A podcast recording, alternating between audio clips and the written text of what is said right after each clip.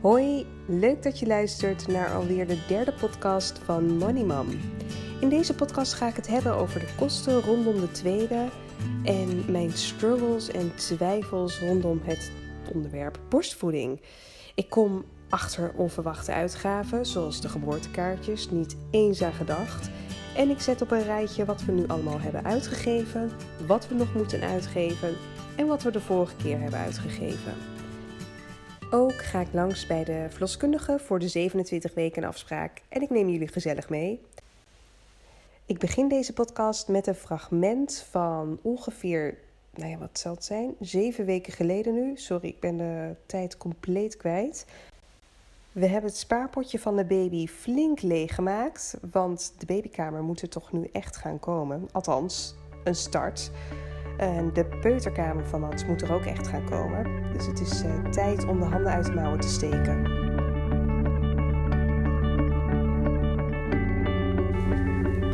Zo, ik loop op dit moment met Mats naar boven. Ja. Wat is papa aan het doen? Ik, ja, hij is aan het timmeren Ja. en aan het boren. Ja. Ja, ja. De la gaat alleen niet dicht. Welke la? Ja, van die kast. Oh, we hebben dus een kledingkast gekocht. Voor de baby. Dat, volgens mij is dat het eerste nieuwe wat we kopen. Piep. Oh jawel, hij zat niet goed. Nou, eerst wat. Oh nee, we hebben de, de kamer hebben we ook opnieuw behangen, geverfd. Ga je even boren. Doe maar. En dan komt het. ehm eh, Matse commode komt dan hier. Oh. Wanneer, eh, wanneer gaan we de commode hier neerzetten? Gelijk? Ja, nu. Maar we hebben hem nog wel nodig. Ja, nou, dat kan toch hier. Ja, dan eh verschoon ik Mats hier. Ja, andere kant moet hier in dat schroefje. Ja, en jouw ledikantje, Mats, staat nu hier. Mats heeft een peuterbed. Dus dat is mooi. Van deze leeftijd kunnen we alles een beetje mooi overschuiven. En even kijken. De commode, ja, die gebruiken we dus nog wel. Maar we kunnen Mats ook op het bed verschonen. Dus ik dacht, als eh, de baby er is, dan verschoon ik Mats gewoon op bed. Ideaal zou zijn dat hij dan eh, zindelijk is. Maar ja, dat, dat weet je nog niet. Maar hij heeft dan wel een leeftijd dat hij eh, heel goed op bed kan liggen en dat we hem kunnen verschonen. Mats houdt zijn eigen kledingkast wel. En de commode die gaan we dan een beetje oppimpen met leuke eh, handgreepjes. Zodat hij goed bij de kledingkast past. Die Alex dus vanmorgen heeft gekocht bij de IKEA. Naast de kledingkast heeft hij ook een, eh, een bureautje gekocht voor Mats. Een eh, Stuva. Als je het googelt zie je heel veel leuke variaties die je ermee kunt maken. En een kinderstoeltje. Een eh, krukje voor in de badkamer. Hoeveel geld heb je gespendeerd? Ja, 396 euro. Weet je dat? Op het bonnetje, dat zei je vanmorgen. Nou, het is toch... eh, Dat is op zich wel prima. Hadden we wel verwacht. Oh ja, Oeps. dat is toch mooi. Hier zou je de handgreepjes er ook nog af kunnen halen. En hetzelfde erop doen als dat we op de commode doen. Ja, dat is wel het mooiste, ja. Ja, Ja, beter, want dan zie je dit er niet. nee. Ga jij maar boren. Doe maar. Kunnen we eindelijk de nieuwe kleertjes hier in de kleerkast, kledingkast ophangen? Niet dat we heel veel gekocht hebben, maar dan kan ik die van Mats ook uitzoeken. Alle kleding van Mats. En ik denk dat we ongeveer vijf boxen hebben, dus eh, er zal vast wel wat bij zitten. Dat is het voordeel van hetzelfde geslacht. Och mensen, dat is zo'n voordeel. Ik heb vijf boxen boven staan, vol met babykleertjes die nog heel goed zijn. En ik kan ze in principe allemaal hergebruiken. Het enige verschil is wel dat de seizoenen verschillen, want Mats werd midden in de winter geboren en dit babytje komt in de zomer.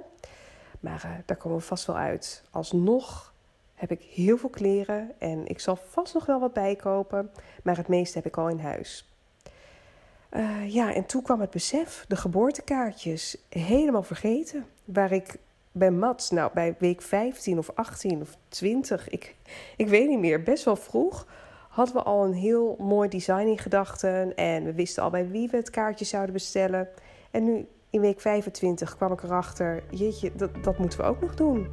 Dus eh, ik ben op zoek gegaan naar een design. 80. Zo weinig? Ja. Zo weinig vrienden. En familie, hè? En, eh, ja, en we hadden nog best wel veel over, hè? Volgens mij hadden we nog iets van 20 over. Maar volgens, ik denk dat dat nog wel gemiddeld is, hoor. We Redelijk moeten meer gemiddeld. vrienden maken. Nee, juist minder. We moeten mensen ontvrienden. nee, Dat is goedkoop. Kijk, ik heb wel vast een eh, opzetje gemaakt. Goeie naam ook. En, eh, ja, je moet de naam niet zeggen. Nee, dat heb ik al één keer gedaan. Ja, Bij Mats toen. maar wat vind je ervan? Ja, leuk. Ja, hè? Het is wel echt een leuk kaartje. Oh, fijn dat je de datum ook weet. Ik heb 14 september gepakt. Want ik ben op 10 september uitgerekend. Dus ik dacht, is, eh, via- is dat op een vrijdag? wel 10, 10 september? Nee, 14. 14. Even kijken. Ja, volgens mij wel. Dat zou mooi zijn met toch vrij. 11, 12. Dus 10 september is op een dinsdag. Volgens Ja, mij. ze, nee, ze hebben zaterdag. Doe dan 13 september bevallen. Ja, ik, eh, ik doe mijn best. Maar eh, ja, die geboortekaart, ik was het dus helemaal vergeten. En wanneer, wanneer hebben we het vorig jaar geregeld? Vorig jaar? Twee jaar geleden? Ja, Mm, nou, dik twee jaar geleden. Ja, dik twee jaar geleden. Volgens mij, als ik zo kijk, heb ik de eerste proefdruk in december besteld. Dus ongeveer Twee maanden van tevoren. Twee maanden van tevoren, ja. Dus dat. eh, nee. Ik denk hoe eerder, hoe beter. Maar ook weer niet te vroeg, want anders vind je je kaart niet meer mooi die je hebt uitgezocht. Lijkt mij. Ja, ik of jij. Nee, allebei. Ik zou bijvoorbeeld nu niet meer voor de kaart kiezen die we voor Mats hadden. Nou, die was toch leuk? Ja, maar. Ja, ik weet niet. Ik vind hem nu. Ik vind hem nog steeds wel heel leuk, maar ik zou nu een ander design kiezen. Meer dit, deze stijl. Ja. Ja, omdat de kamer ook zo is. Ja, ja, omdat de kamer in een botanische, Botanische tuin. botanische print.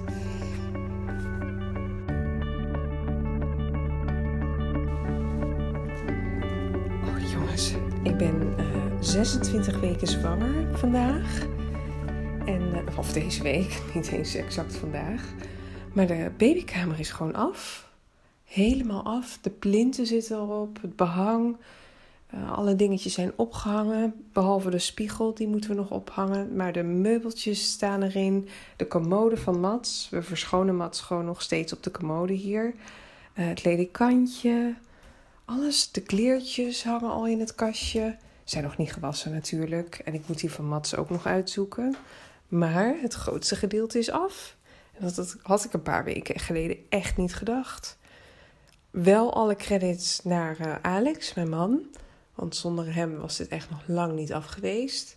Naast het feit dat hij eh, best wel goed kan behangen.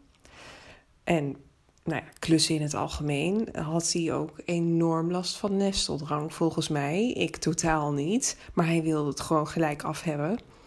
Eh, en dat is het. Is heel goed gelukt. En eh, ik weet niet eigenlijk wat we nog meer moeten. Ja, een paar dingen. Babyfoon volgens mij.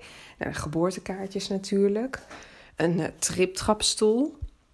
Maar die komt volgende week al binnen, want heel leuk. Die krijg ik van Stokken. Ik dacht, eh, ik mail het PR-bureau van Stokken of ze nog wat leuke nieuwe dingen hebben. Of we misschien een samenwerking nog aan kunnen gaan. Ja, ik dacht, eh, wie niet vraagt, eh, niet geschoten is altijd mis, bedoel ik. En weliswaar vroegen ze aan mij, wat heb je nog nodig? Nou ja, wat heb ik nog nodig? Wat we echt nog nodig hebben, is een triptrapstoel. Want Mats heeft hem, maar de baby, daar willen we er ook eentje voor kopen. En het plan was om er gewoon eentje aan te schaffen eh, via Marktplaats. Maar eh, ik dacht, ja, ik, ik zeg maar gewoon eerlijk dat we hem nodig hebben. Want dat hebben we echt nodig van stokken. Andere dingen zijn heel leuk om te krijgen. Dat kunnen we altijd goed gebruiken. Maar dit is wat we echt nodig hebben. En uh, nou ja, mijn bereikcijfers gestuurd. En een paar weken of een paar dagen later krijg ik een berichtje. Zoek er maar eentje uit. We sturen hem op. Superleuk. Echt nou, hartstikke leuk. Heel dankbaar dat ik dat uh, mag krijgen natuurlijk. Dus dat kunnen we ook afvinken. Had ik uh, niet echt verwacht. Het is meestal bij de tweede zo dat je de babykamer pas heel laat af hebt. Of nou ja, nog niet eens als de baby zich aandient. Maar hier ben ik wel blij mee. Dit geeft wat meer rust. Dus uh, de baby mag nog niet komen. Maar als hij komt, dan zijn we heel goed voorbereid. Tijdens deze zwangerschap heb ik om de 3 à 4 weken ongeveer een afspraak. Aan het einde van de zwangerschap zal dit wekelijks zijn. Maar tot nu toe heb ik ongeveer om de 3 à 4 weken een afspraak bij de verloskundige om verschillende dingen te bespreken. De ene keer zijn het HB-waardes omdat ik bloed heb geprikt. De andere keer zijn het de wensen rondom de bevalling of de voedingskeuze. In ieder geval uh, luistert de verloskundige wel tijdens elke afspraak naar het hartje en meet ze mijn bloeddruk op. Wat er vanaf 27 weken nog bij komt, is het opmeten van de baarmoeder. En het gebeurt met een meetlint vanaf het schaambodje tot aan het uh, einde van de baarmoeder, de bovenkant. En zo kunnen ze zien of de baby goed groeit, of die te groot, te klein of gemiddeld is. Ik neem jullie mee in het volgende fragment uh, naar mijn bezoekje aan de verloskundige. En ik ben 27 weken. Dat is de eerste keer dat uh, met meetlint wordt ja, gedaan. dat doen we vanaf 26 weken. Oh, ja. Dus de vorige keer weet je nog net iets te vroeg. En nu meet ik vanaf de bovenkant van de baarmoeder tot aan het begin van je schaambodje. Oh ja, ja.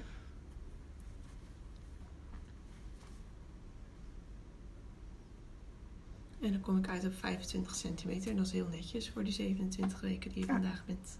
Mooi. Dus dat is fijn. Kijken of ik al een beetje kan ontdekken hoe die ligt.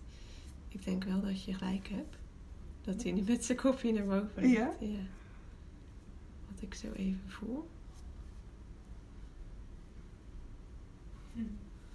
Ik dacht, mijn moeder die, eh, is van mij bevallen in een stuitligging. Ik lag ook in een stuitligging. Ze heeft het op de natuurlijke manier gedaan. Dus ik dacht, oh, ik krijg dat vast een keer terug.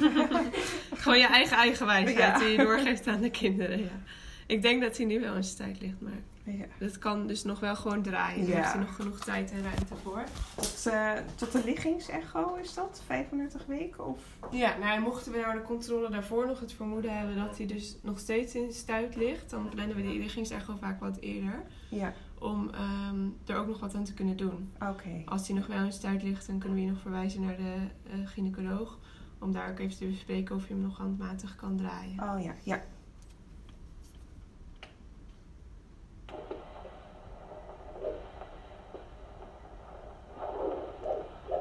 Altijd even zoeken.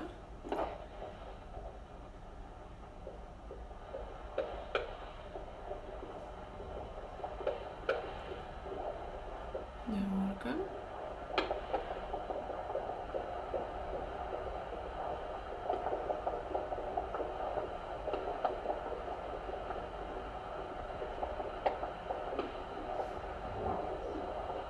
Omdat je niet helemaal precies weet hoe die ligt, is het soms ook wat lastig om hem goed in beeld te krijgen.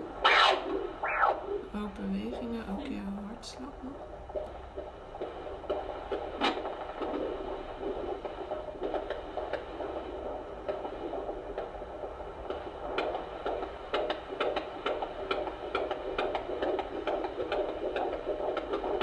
Heel mooi, regelmatig. ja.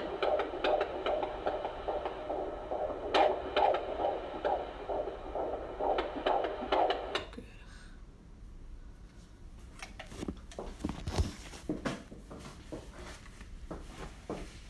Dankjewel.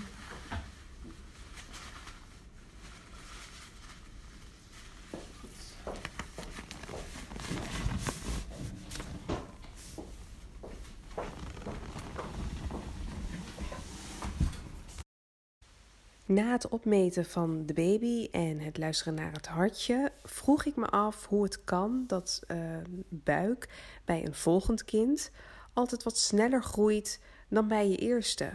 Het is niet zo dat de baby groter is, maar je buik groeit wel sneller. Hoe kan dat eigenlijk?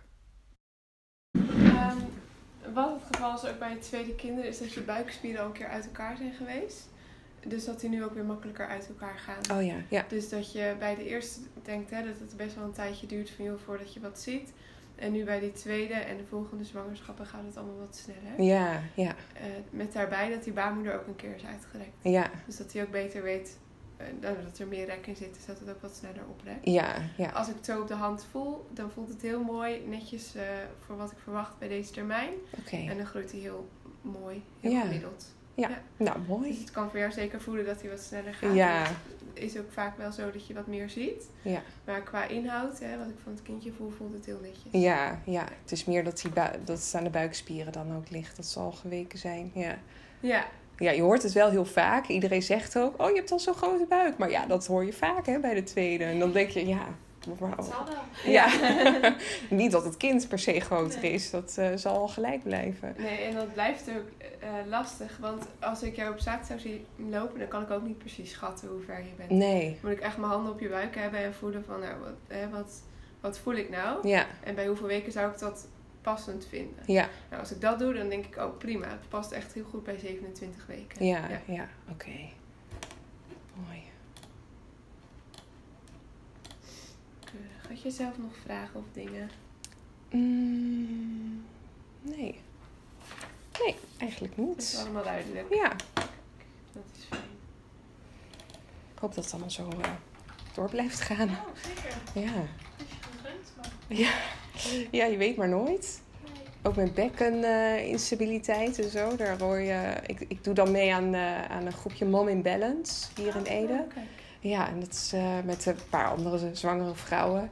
We krijgen ook echt oefeningen mee naar huis om je bekkenspieren, bekkenbodem te oefenen. Vind ik wel heel lastig om die te vinden. Hmm. Om, eh, ja, als je bent bevallen voel je ze wel, maar daarvoor eigenlijk niet.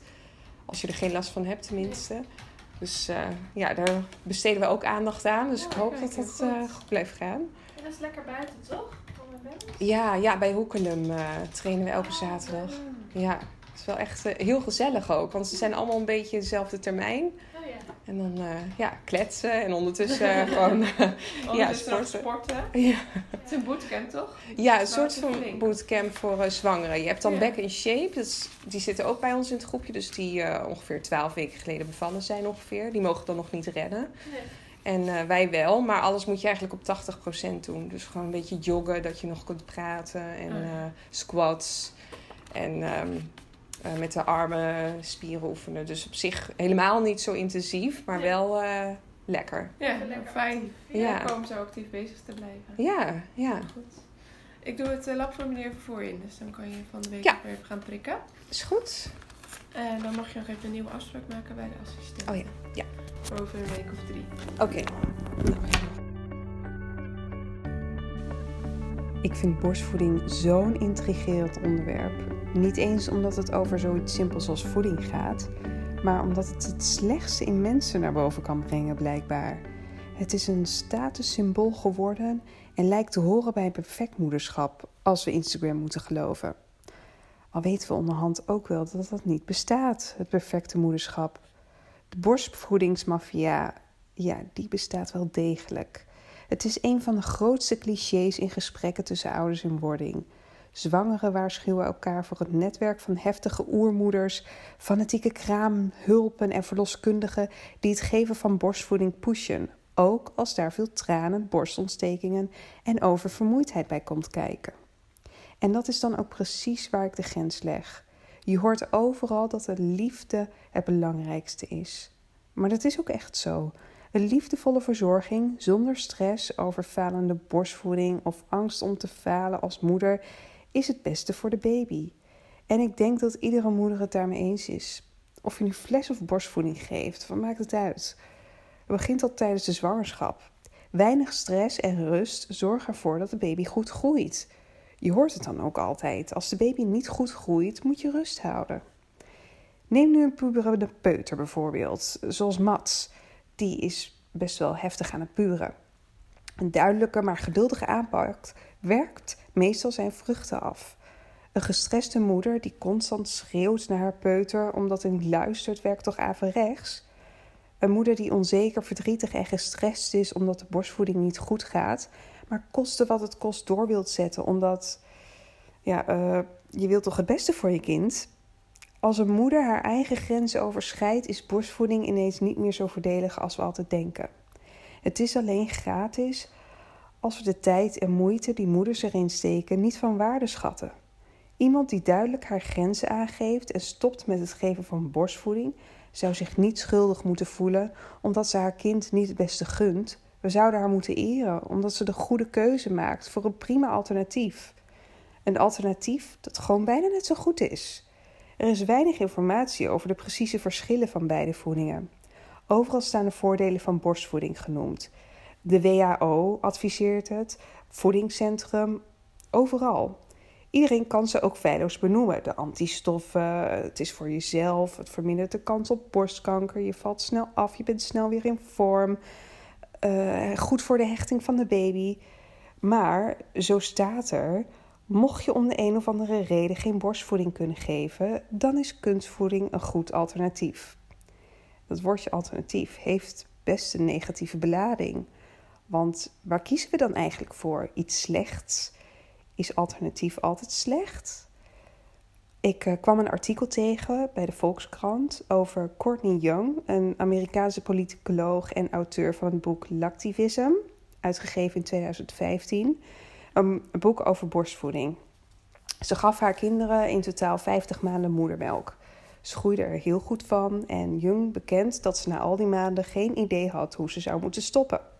Maar, zo schrijft ze, de belangrijkste reden dat ik mijn kinderen zo lang met de borst heb gevoed, is dat ik het idee had dat ik tenminste één ding goed deed. Want borstvoeding is immers het middel tegen een eindeloze reeks aandoeningen. Of niet? Voor haar boek over borstvoeding spreekt ze toonaangevende onderzoekers. Van hen hoopt ze te horen dat al die uren waarin ze met haar voedings-BH losgekoppeld op de bank zat, niet voor niets zijn geweest. Klopt ook, borstvoeding is de beste voeding. Maar de mate waarin is redelijk teleurstellend. De deskundigen, allemaal voorstander van borstvoeding, noemen de gezondheidswinst bescheiden. Van de drie aandoeningen staat vast uit onderzoek dat ze minder voorkomen bij baby's die borstvoeding hebben gekregen. Dat zijn maag-darminfecties, oorontstekingen en infecties aan de luchtwegen.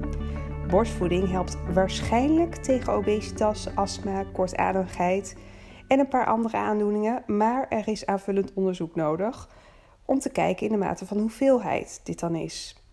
Voor weer andere aandoeningen is het bewijs tegenstrijdig of onvolledig, blijkt uit hetzelfde RIVM-rapport.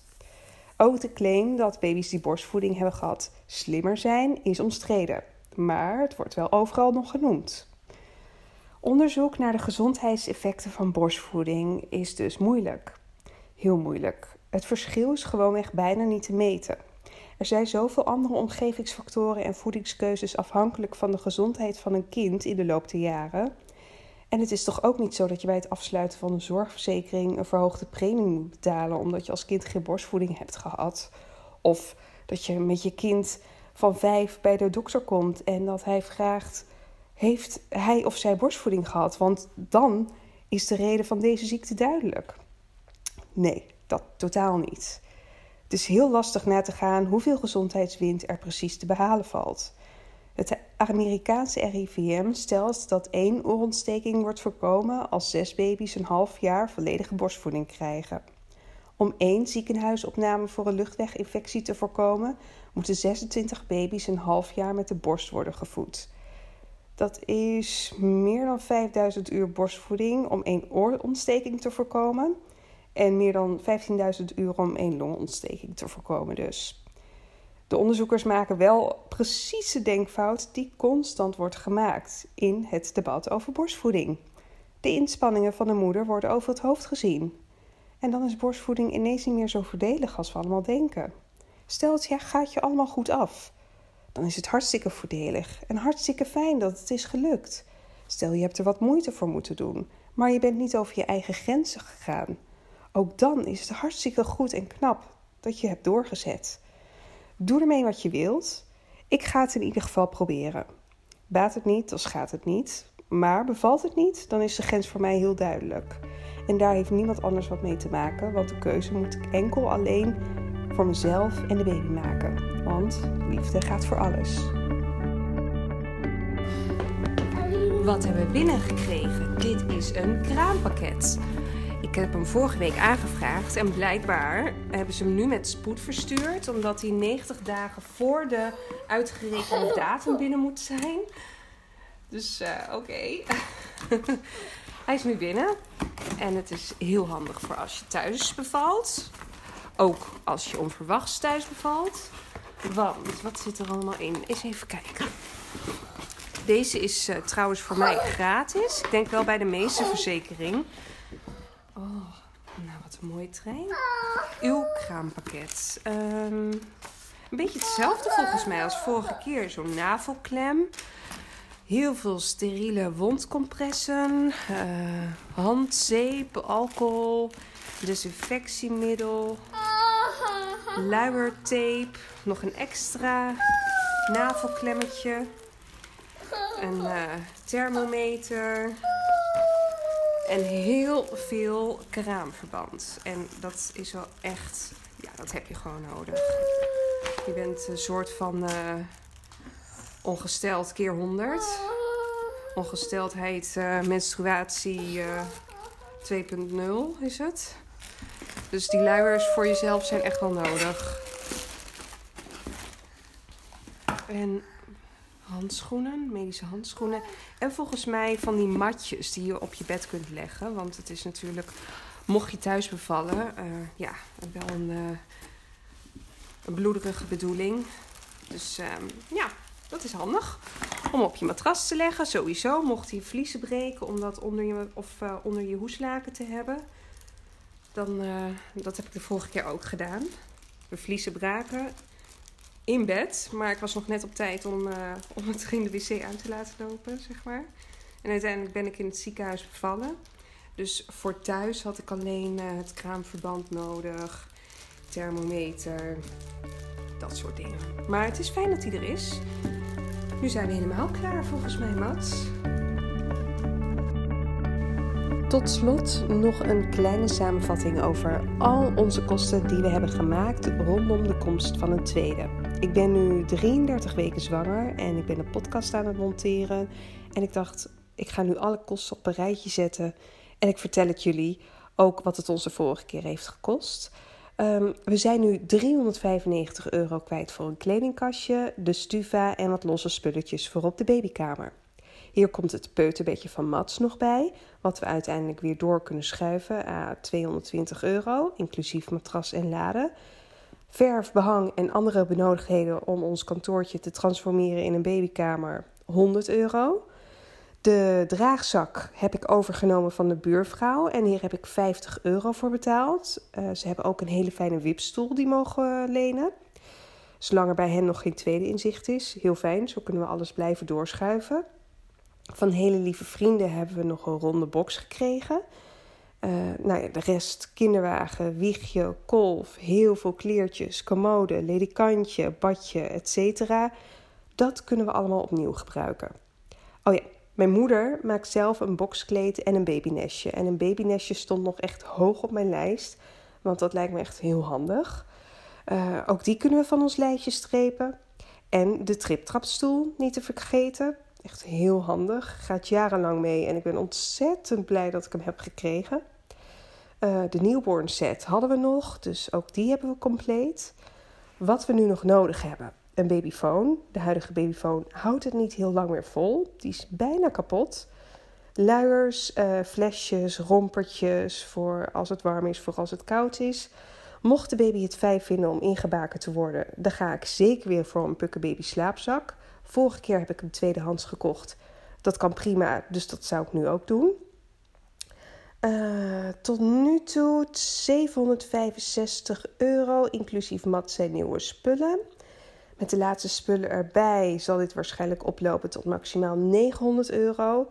Bijna de helft minder dus dan de vorige keer, de, bij de eerste, bij Mats. En dit is inclusief de spullen van Mats er nog bij. Uh, dus dat valt me echt alles mee. De geboortekaartjes komen er ook nog bij. Die zijn wel redelijk aan de prijs. Eh, met postzegels, enveloppen, design en alles kom je al snel op 150 euro uit.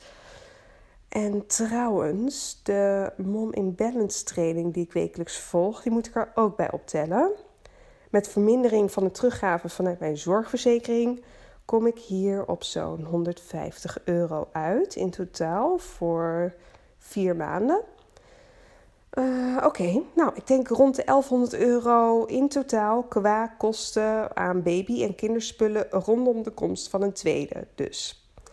Nu vraag je je misschien af: moet je dan nog wat betalen voor de bevalling en de kraamzorg? Nee, dat hoef ik niet. Gelukkig vergoedt mijn verzekering nagenoeg alles wat er bij een bevalling komt kijken. Een niet-medische bevalling in het ziekenhuis wordt door mijn verzekering volledig vergoed, net als de eigen bijdrage aan kraamzorg. Uh, fun fact: ik heb vanmiddag even gekeken hoeveel de zorgverzekering heeft betaald voor de verloskundige zorg. Uh, dus afspraken, echo's en alles eromheen. Uh, de kraamzorg en de bevalling in het ziekenhuis. In het ziekenhuis heb ik ongeveer 20 uur gelegen.